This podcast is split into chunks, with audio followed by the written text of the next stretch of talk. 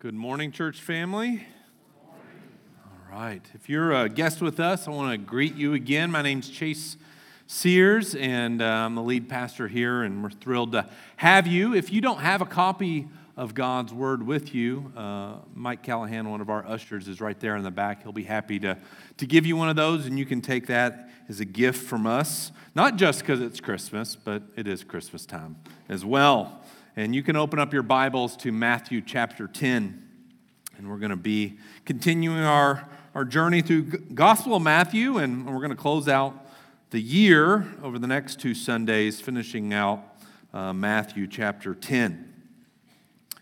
And we're going to find ourselves here this morning and next week looking at verses 24 through 42. But I'm going to read all that passage uh, for us as we begin this morning. Matthew chapter 10 beginning in verse 24.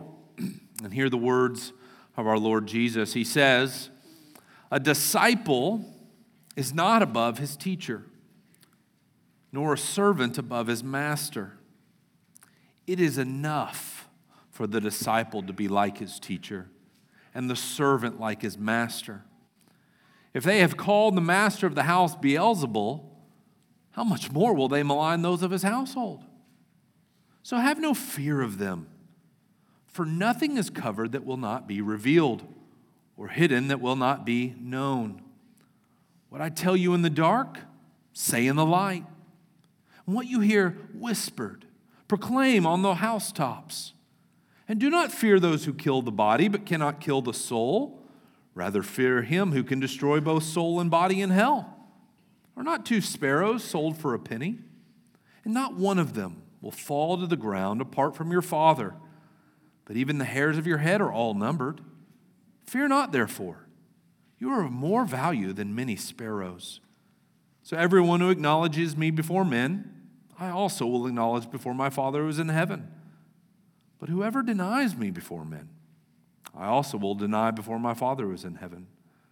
Do not think that I have come to bring peace to the earth. I have not come to bring peace, but a sword. For I have come to set a man against his father, and a daughter against her mother, and a daughter in law against her fa- mother in law. And a person's enemies will be those of his own household. Whoever loves father or mother more than me is not worthy of me. And whoever loves son or daughter more than me is not worthy of me. And whoever does not take his cross and follow me is not worthy of me. Whoever finds his life will lose it Whoever loses his life for my sake will find it. Whoever receives you receives me. And whoever receives me receives him who sent me. The one who receives a prophet because he is a prophet will receive a prophet's reward. And the one who receives a righteous person because he is a righteous person will receive a righteous person's reward. And whoever gives one of the least of these, even a cup of cold water, because he is a disciple, truly I say to you, he will by no means lose his reward. Over the last several weeks, we've been talking about what it looks like to follow Jesus, and even particularly the cost of following Jesus. And, and Jesus tells us that he is sending us as sheep among wolves. And, and he even then tells us, uh, despite all these things, that it's the one who endures to the end who will be saved. And so, what we've been seeing is that following Jesus is difficult. And I think even we didn't have to read those passages to know that following Jesus isn't always easy. In fact, if you've been a Christian for any amount of time, you, you know that it's difficult to stay faithful to our Lord. And why is that? Well, I think there's many reasons. On the one hand, we have distractions all around us, things that keep us busy and lead us to believe there are more pressing matters to tend to than the tending of our own souls. Uh, we think of our, our work demands, right? They, they have a toll that they take on us. If you have kids, our, our kids take a toll, not to mention their activities take a toll. Um, you also think about your activities, your, your things that you like to do for leisure, the things that you, you deem as important to your entertainment. And, and we, can, we can go and, and we can list them all. Probably right now at this season of Christmas, we feel like we're busy. Uh, we have people visiting us, and once they leave, we're going to go visit them, other people. Uh, we might have work parties, we might have community group parties, you name it, it is party central around here. And we're constantly going, and you may find that your time with the Lord has waned. That's one perspective and one reason why I think we, we struggle. We're, we're distracted by many things, not necessarily bad, we're just distracted. And on the other hand, we're also battle our own wayward hearts, don't we? Some of us are weary this morning. Some of us are, are greatly discouraged. Our own lusts consume us, our, our lack of faith, our unbelief, we're, we're discouraged. All these things begin to take their toll. And again, if you've been a Christian for any amount of time, you know that following Jesus is not a cakewalk. It's not a cakewalk. That's why the scripture actually likens the Christian life to a race. Have you ever noticed that? The scripture likens the Christian life to a race, a race that must be run a race that you must complete. You must cross the finish line. I love what the, uh, the writer of the Hebrews says in Hebrews chapter 12. We've got it up on the screen. the writer of Hebrews says, Let us also lay aside every weight and sin which clings so closely. We just talked about that. Don't we feel like our busyness sometimes are weights on us? And then you got our own sin. He, he says, Let those things let, them, let us lay them aside and let us run with endurance the race that is set before us. Looking to Jesus, the founder and perfecter of our faith, who for the joy that was set before him, there's that word again, endured the cross. Scripture is filled with these analogies, and not just that of a race, Paul speaks of the Christian life as a fight. You know this one in, in 1 Timothy 6:12. Fight the what? The good fight of the faith. Have you ever thought about that? And you know, when you, you feel particularly those battles within you, you're fighting. Peter picks up this language. He calls it war. 1 Peter 2:11 that our sin wages war against your soul. It's against our own soul. If you were to look, and I encourage you to do this maybe uh, today, later, when you, you get some time to yourself, read Revelation 2 and 3. These are the letters that Jesus writes to the churches. And one of the things that he continually ends all his admonitions with is to the one who conquers will receive, and then he'll, he'll give some description of eternal life. That word conquer has that idea of war. You, you conquer a foe. Scripture likens the, the Christian life to hard working farming in 2 Timothy 2 6, or, or Romans 12 1, that we are to offer ourselves as sacrifices, or living sacrifices as we often think of it, or being good managers of, of resources. 1 Corinthians 4.11 we are to be considered stewards of the mysteries of God. And all these analogies, and I'm sure we could unpack more of them, all of them reiterate the necessity of patient endurance. Even that of a farmer, you think of that. You, you do the work, it's almost monotonous, and yet you have to wait a season before you'll see any work. We feel that way in our own Christian lives, don't we? It's a constant plodding, a constant running. It's not a sprint, though, it's a marathon. And so, what we see here is that the Christian life is not passive. Maybe you're weary this morning. Maybe you're discouraged. And what I want to encourage you with is that's normal. The Christian who says, I'm following Jesus and it all is working out, I'm not sure you're following Jesus if it always works out. Because following Jesus is hard. I want you to hear what Paul says at the end of his life. He says this to Timothy. He says, For I'm already being poured out as a drink offering, and the time of my departure has come. In other words, I'm about to die. That's what he's saying. Now, listen to what he says, or read it up on the screen. I have fought the good fight, I have finished the race, I have kept the faith. Henceforth, there is laid up for me the crown of righteousness which the Lord, the righteous judge, will award to me on that day. And not only to me, but also to all who have loved his appearing.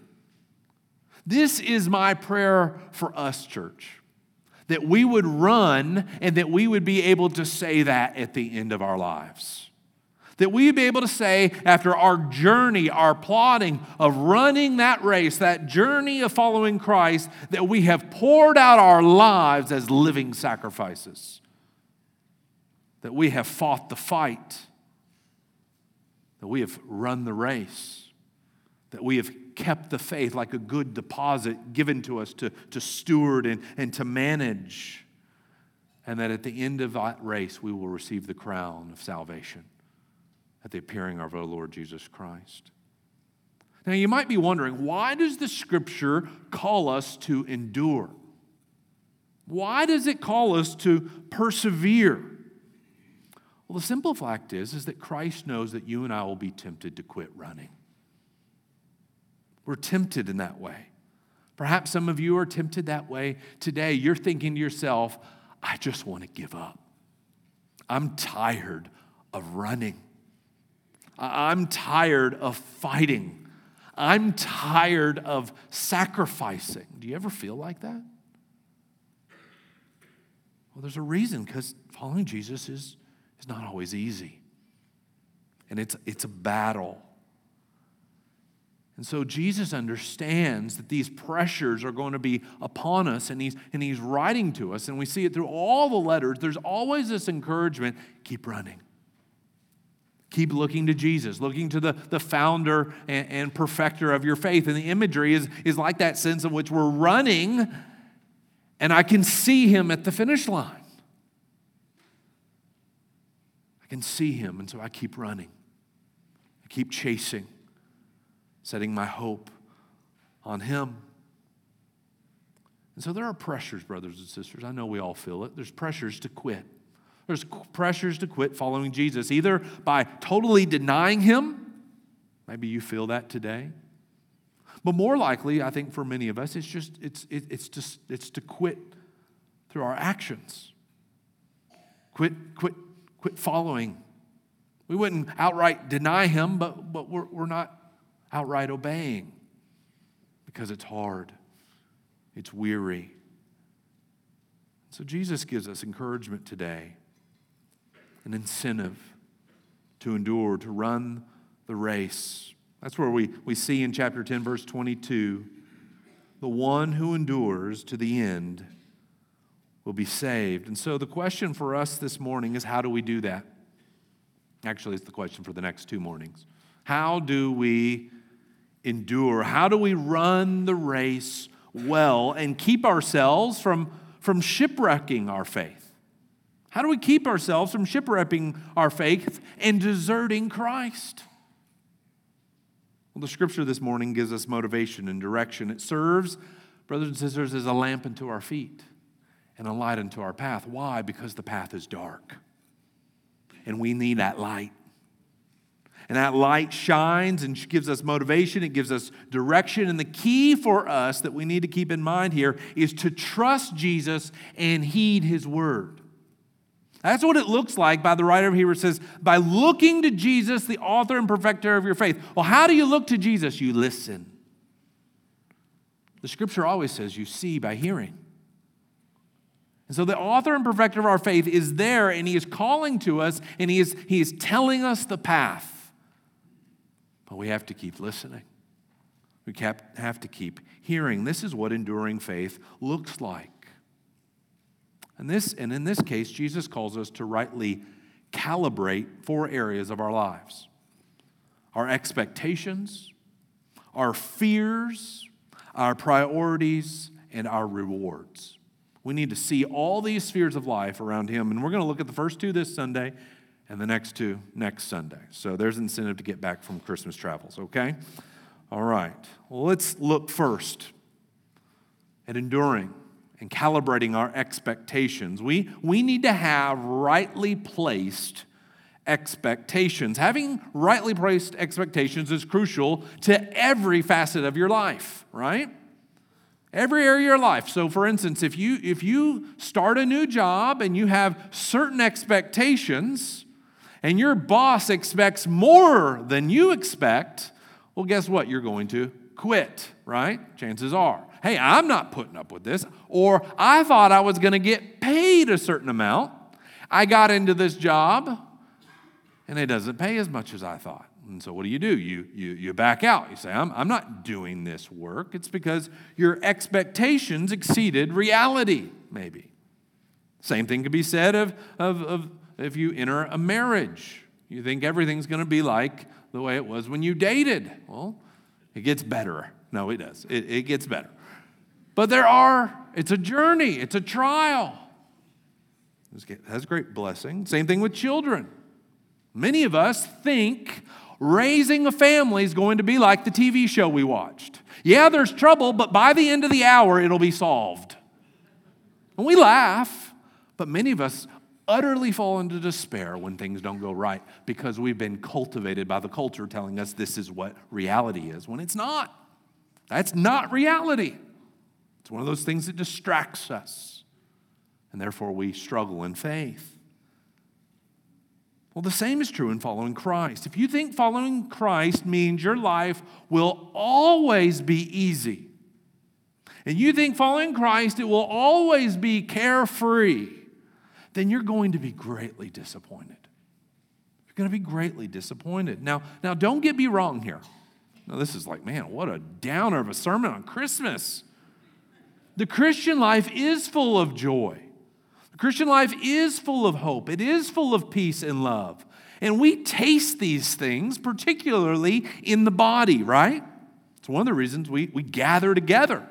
And the Lord knows that we need that. We need to encourage one another with these things. Keep encouraging each other to, to look forward to his appearing. And those things produce the hope, produce the joy.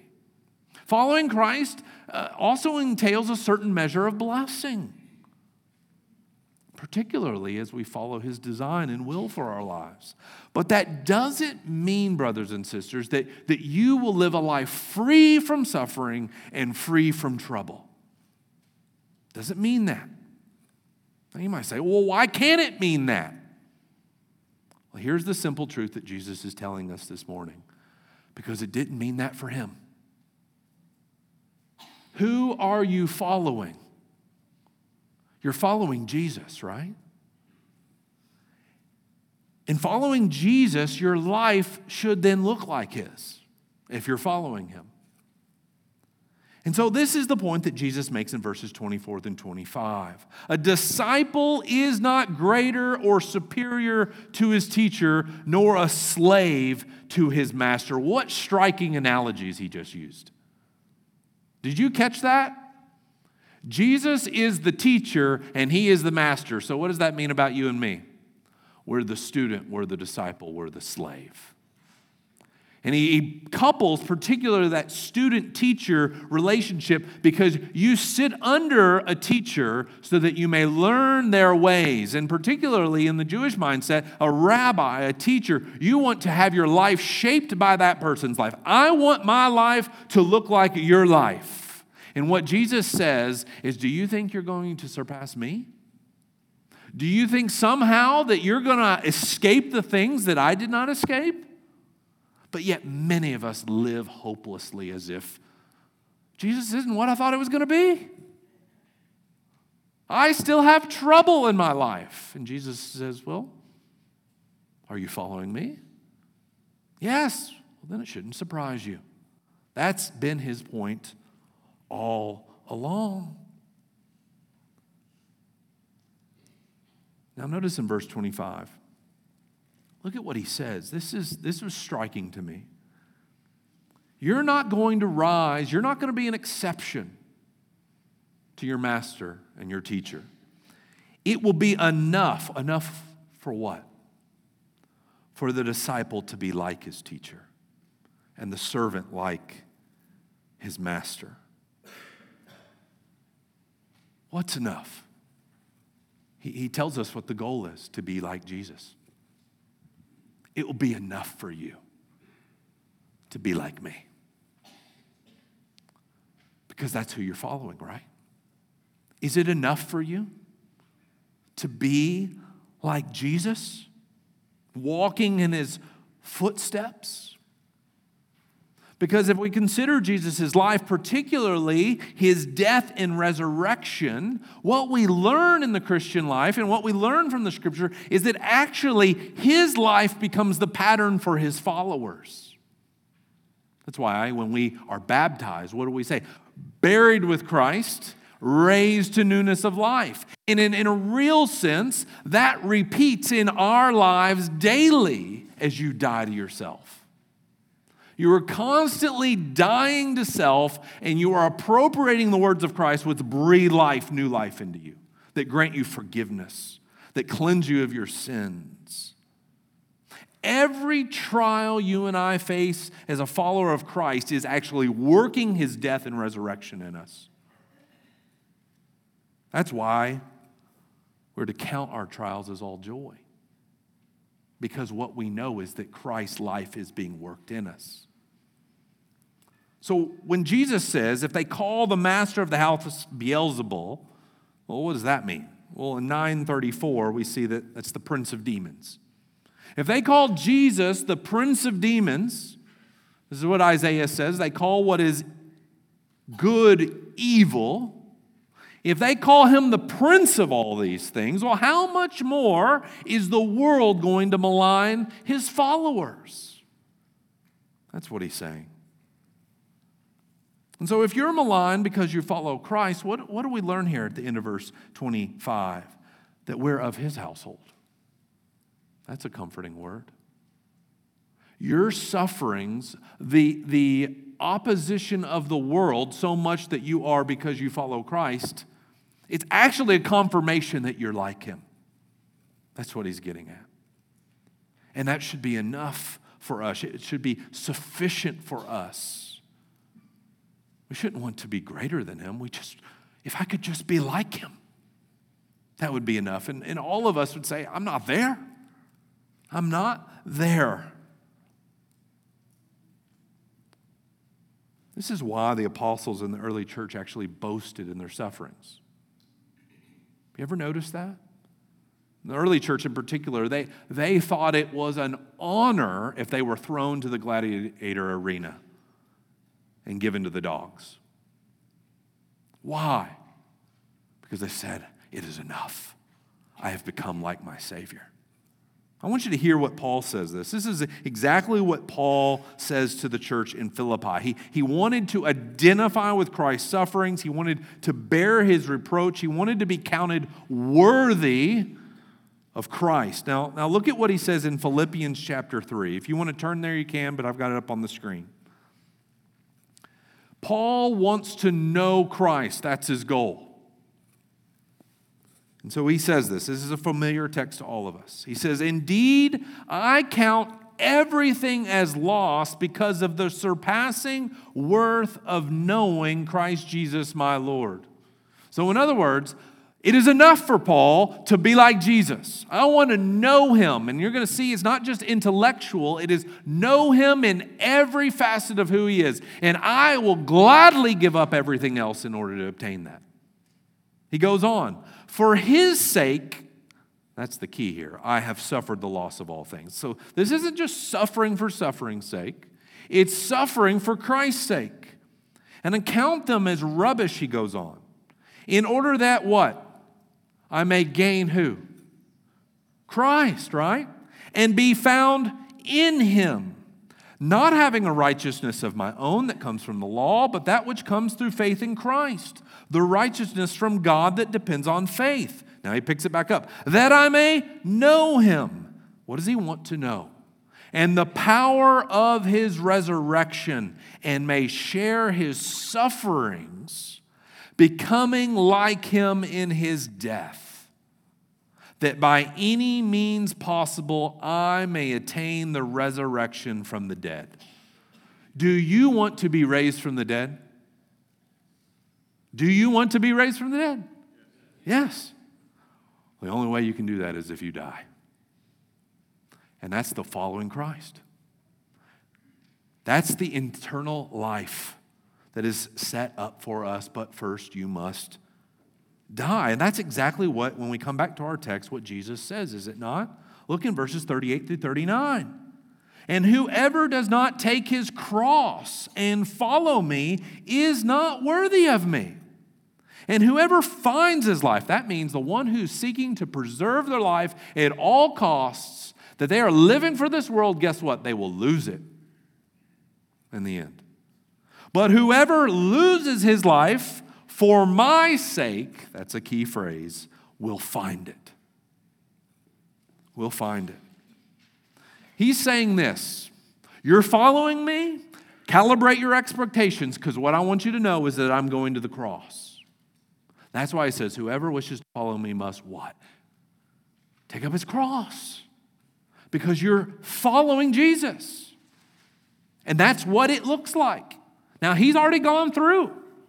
He's the author and perfecter of our faith. He stands at the finish line, but now we are still following in line. We're following him.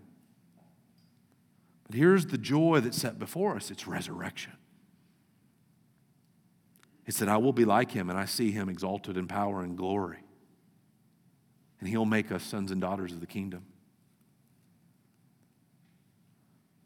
Let me ask you is that your expectation of the Christian life? That you're following Jesus, and that if you're following Jesus, you want to be like him.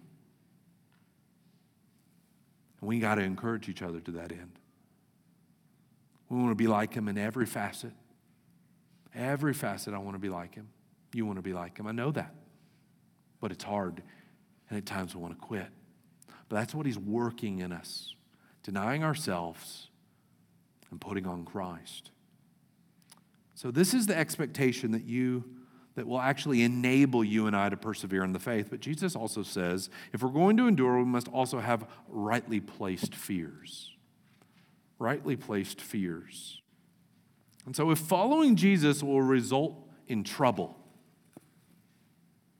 particularly he's talking about here trouble in the world, then one of the forces that's going to be working against you and me to keep us from following is the fear of man. The fear of men and women paralyzes many of us. Most of us, all of us are affected at some regard, but some more than others. We care so much what people think, and it paralyzes us. It's our greatest fear. What do we fear? We fear dishonor, don't we? that I'd be dishonored. That I would, I, I'd be shamed, that I would be ashamed in front of people.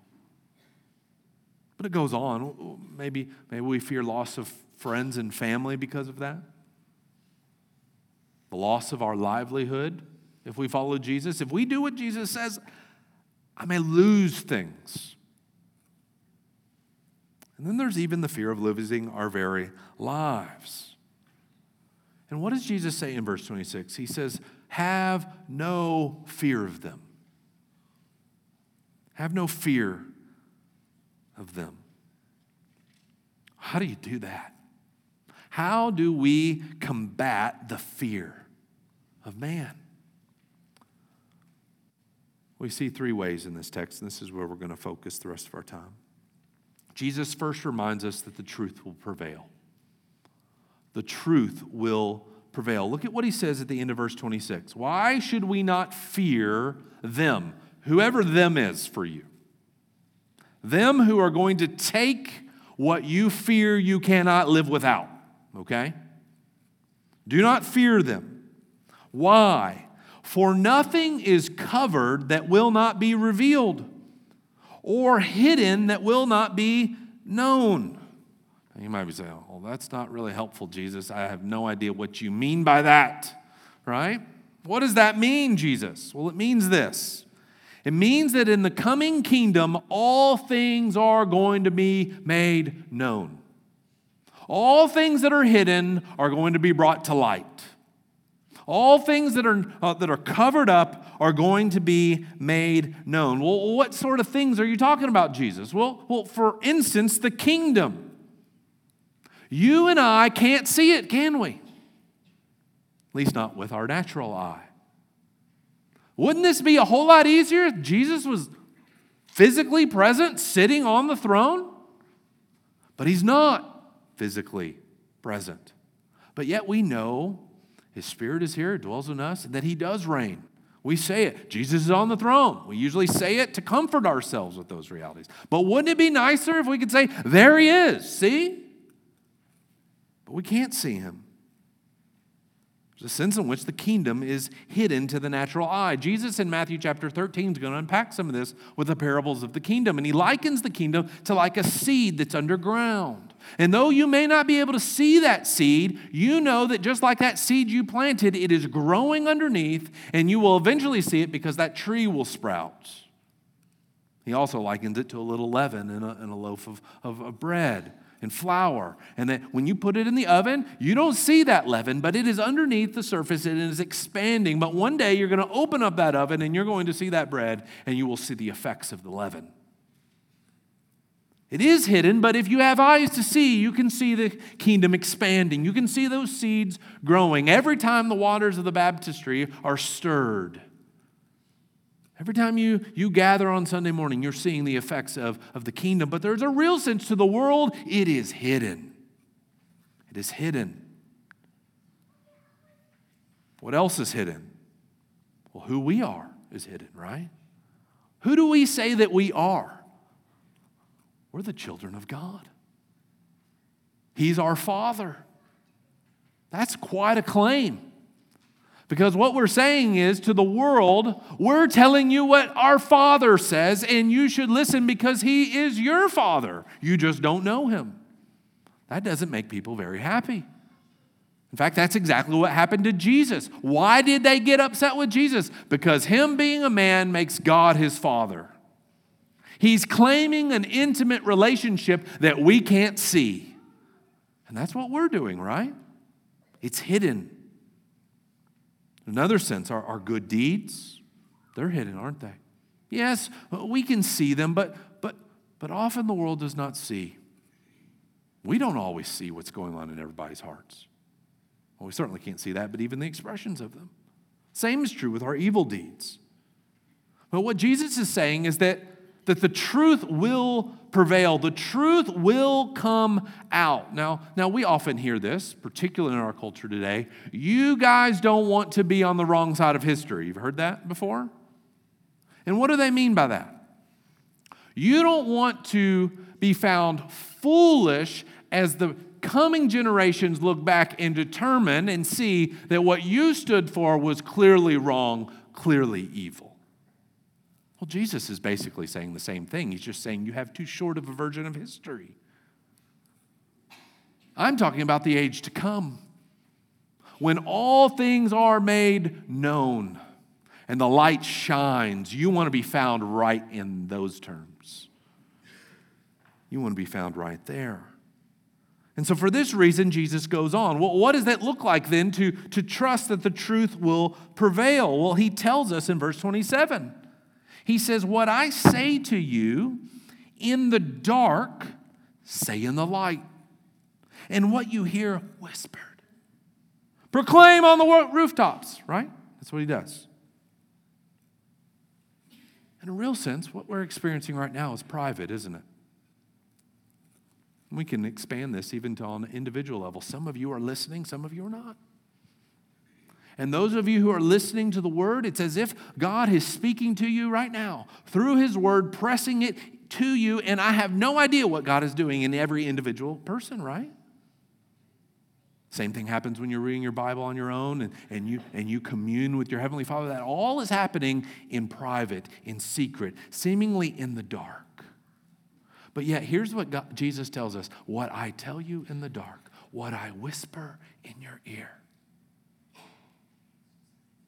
Go bring it in the light. Go shout it on the rooftops. Why? Because it's true. What you are hearing Sunday after Sunday as we expound the scriptures, and that's one of the reasons why I take, it's why we take a long time, because I want you to hear God's word, not mine. So that you may hear his voice, not mine, nor anybody else's, and that you can go declare it and make it known. you can have confidence, brothers and sisters, that God's word will prevail, even if the whole world's against you. I love what John says in 1 John 4 4. He says, Little children, you are from God. What a claim. Little children, you, you are from God and have overcome the world. For he who is in you is greater than him who is in the world. Why does he have to tell us that? Because it's not easy to see. We see by hearing. We see by hearing. Jesus again tells us not to fear them. This is the second, second truth. Goes on, he says, and do not fear. Three times in this text. He says, do not fear them, verse 26. Now, verse 28. And do not fear those who kill the body. Yeah, right, Jesus. and do not fear them who kill the body. Well, why? This is the second reason because even their ability to kill is limited. Their ability to kill us is limited. Yes, they can kill the body. And there's a real sense, I think Jesus knows we fear it. It's a sense of which, who do you fear more? Do you fear him who doesn't have the truth on their side? Do you fear him who can only kill the body? That's what he's getting at. And we know that's a, a real reality. The testimony of all the saints of old. No coincidence that that passage in Hebrews 12, run the race set before you, comes on the heels of Hebrews 11, which, if you're familiar with that, is the hallmark of the faithful. And many of them died. And they did not see the promises. Why? But they endured. Oh, that, that list just keeps going on. Keeps going on. And the world will oppose us, and even for some of us, they will kill. But Jesus astonishingly says that's all they can do.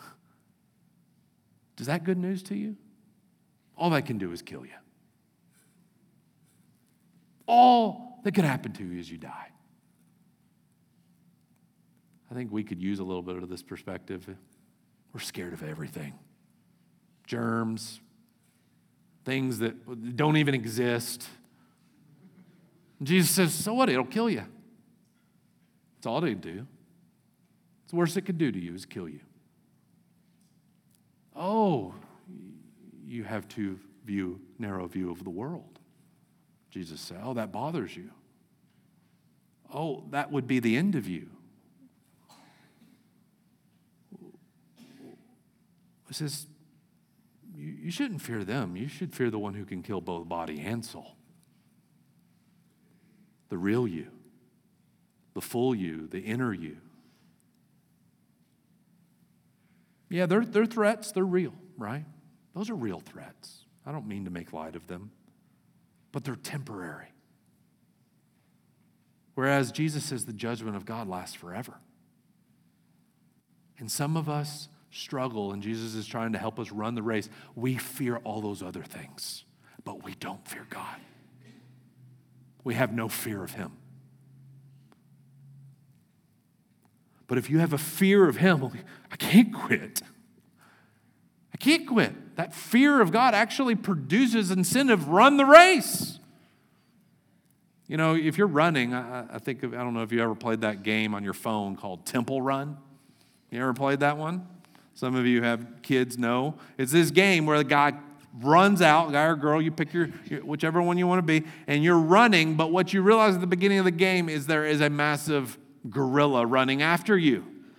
And there are all these hurdles. You got to jump over some, you got to dodge others, you got to go to the left. It's a hard right, a hard left. You got to jump over the creek. And it keeps going, and you can't stop because if you stop, there's the gorilla out to get you. Now, I don't know if that's exactly what Jesus wants us to be thinking of. But he does in, invoke this fear. Who, who are you going to truly fear? The one who can just kill you? Or the one who can destroy both body and soul in hell? it does get more positive. Let's, let's do that.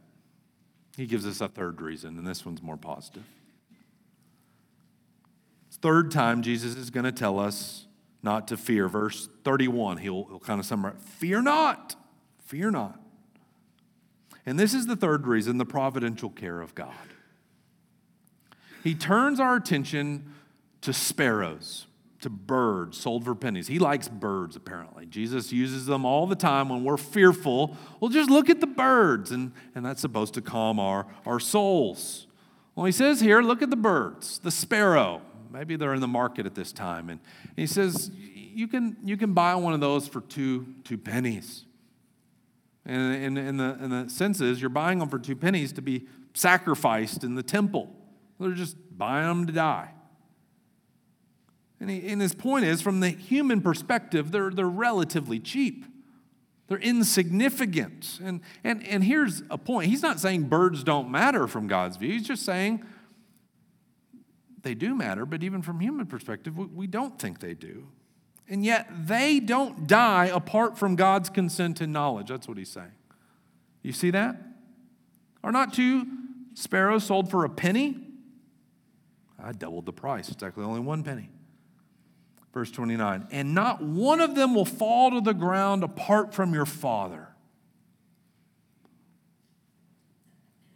Okay, Jesus, what are, what are you trying to, what point are you trying to make? He goes on, verse 30, he moves to a different analogy. But even the hairs of your head are all numbered. Do any of you have your hairs numbered?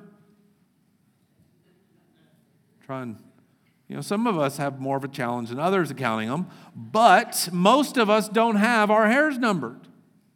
How are you going to keep track? Sometimes they fall out.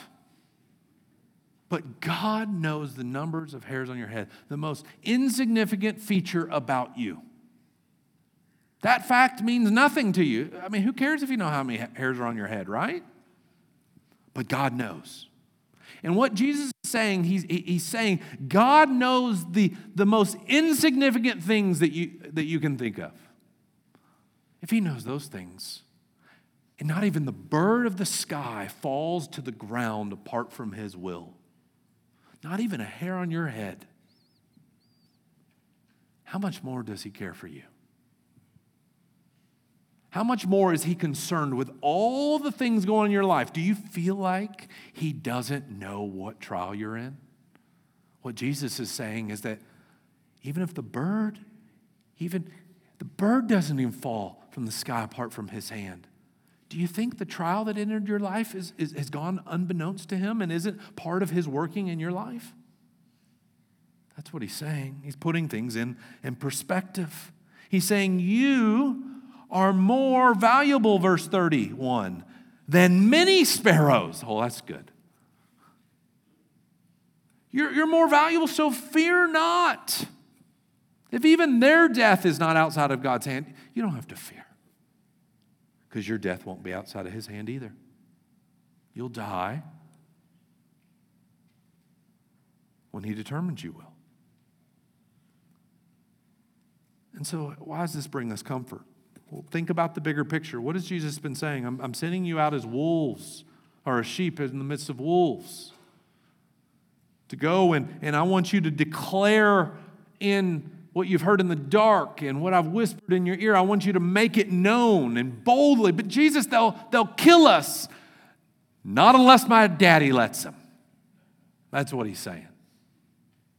And guess what? The same was true for Christ on the cross. Every time they were not able to lay their hands upon them. Why? Because his hour had not come. They sought to kill him, but they could not find him, for his hour had not come. But when his hour did come, his greatest moment of suffering was his greatest victory, and he brought you redemption. God's purposes were accomplished. And yes, we are now following Jesus, and, and Jesus says that, you know what, and your death will accomplish God's purposes too. Not in the same way, obviously. But it's not as if it's just out of his reach. He's telling you, I have all these things under my sovereign care. And so, what you and I need to remember, we got to have our theology hats on here, is that what God allows will ultimately serve your good, your glory, your reward, your resurrection. It will ultimately serve His glory, and it will, as we see here hinted at, it will ultimately serve their doom. This is why in the book of Revelation, how do the saints defeat the beast? Revelation 12. I got lots of revelation for you to read. They love not their lives even unto death. They conquer that way. That's how they do it. And so, brothers and sisters, if you and I are going to endure, if we're going to persevere in the faith, you and I need to heed Jesus' words. Listen to him. They're a lamp unto your feet, they're a light unto your path. Why? Because the world is darkness. It's like Temple Run. And he's the only one who's got the light because he's already blazed the trail. Well, this time we're going to transition to the Lord's Supper as we think about the cross. We're remembering God's redemptive purposes through Christ's atoning death on the cross. And we're reminded, brothers and sisters, as we're going to take in these elements, that even when we suffer, our suffering's not in vain just like Christ's suffering was not in vain. Listen to what Peter writes. Since therefore Christ suffered in the flesh, arm yourselves with the same way of thinking.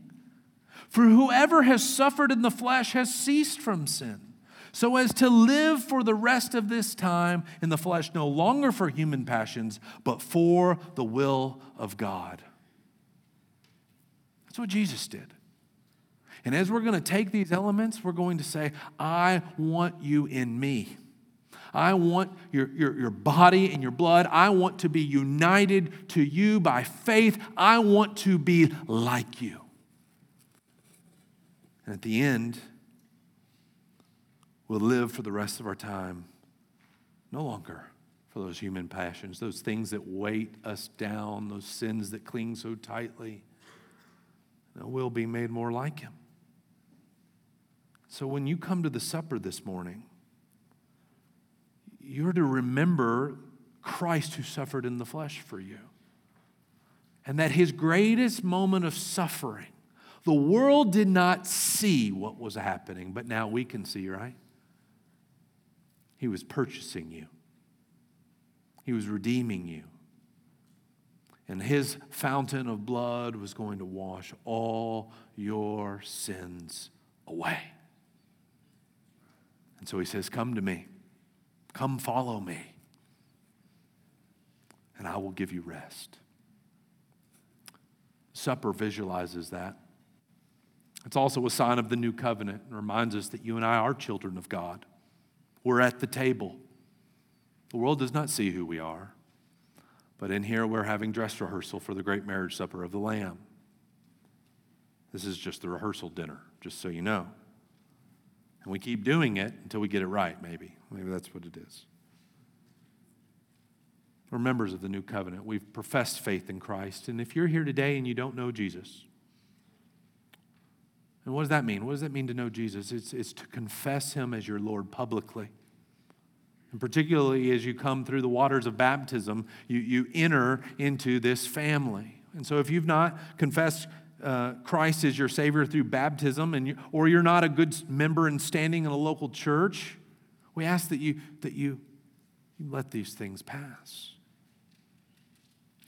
Let's. But if you do have questions about this, at the end of the service, I'm going to be out in the lobby, and I want to talk to you. We want to tell you how you can come to know Christ, and you can come to the table next month. Come to the table and be a part of this family. Well, this time I want us to stand, though. I want us to have a covenant renewal, if you will. What is that faith that we've professed? What is that faith that we believed? Well, it's nicely summarized in the Apostles' Creed. And so we're going to recite the Apostles' Creed, and those are going to collect or uh, pass out the elements. You can come forward. We're going to recite the Apostles' Creed, and let this be a renewal in your own heart of the truth that you, you believed, you currently believe, and that you want to continue to believe. Let's say this together.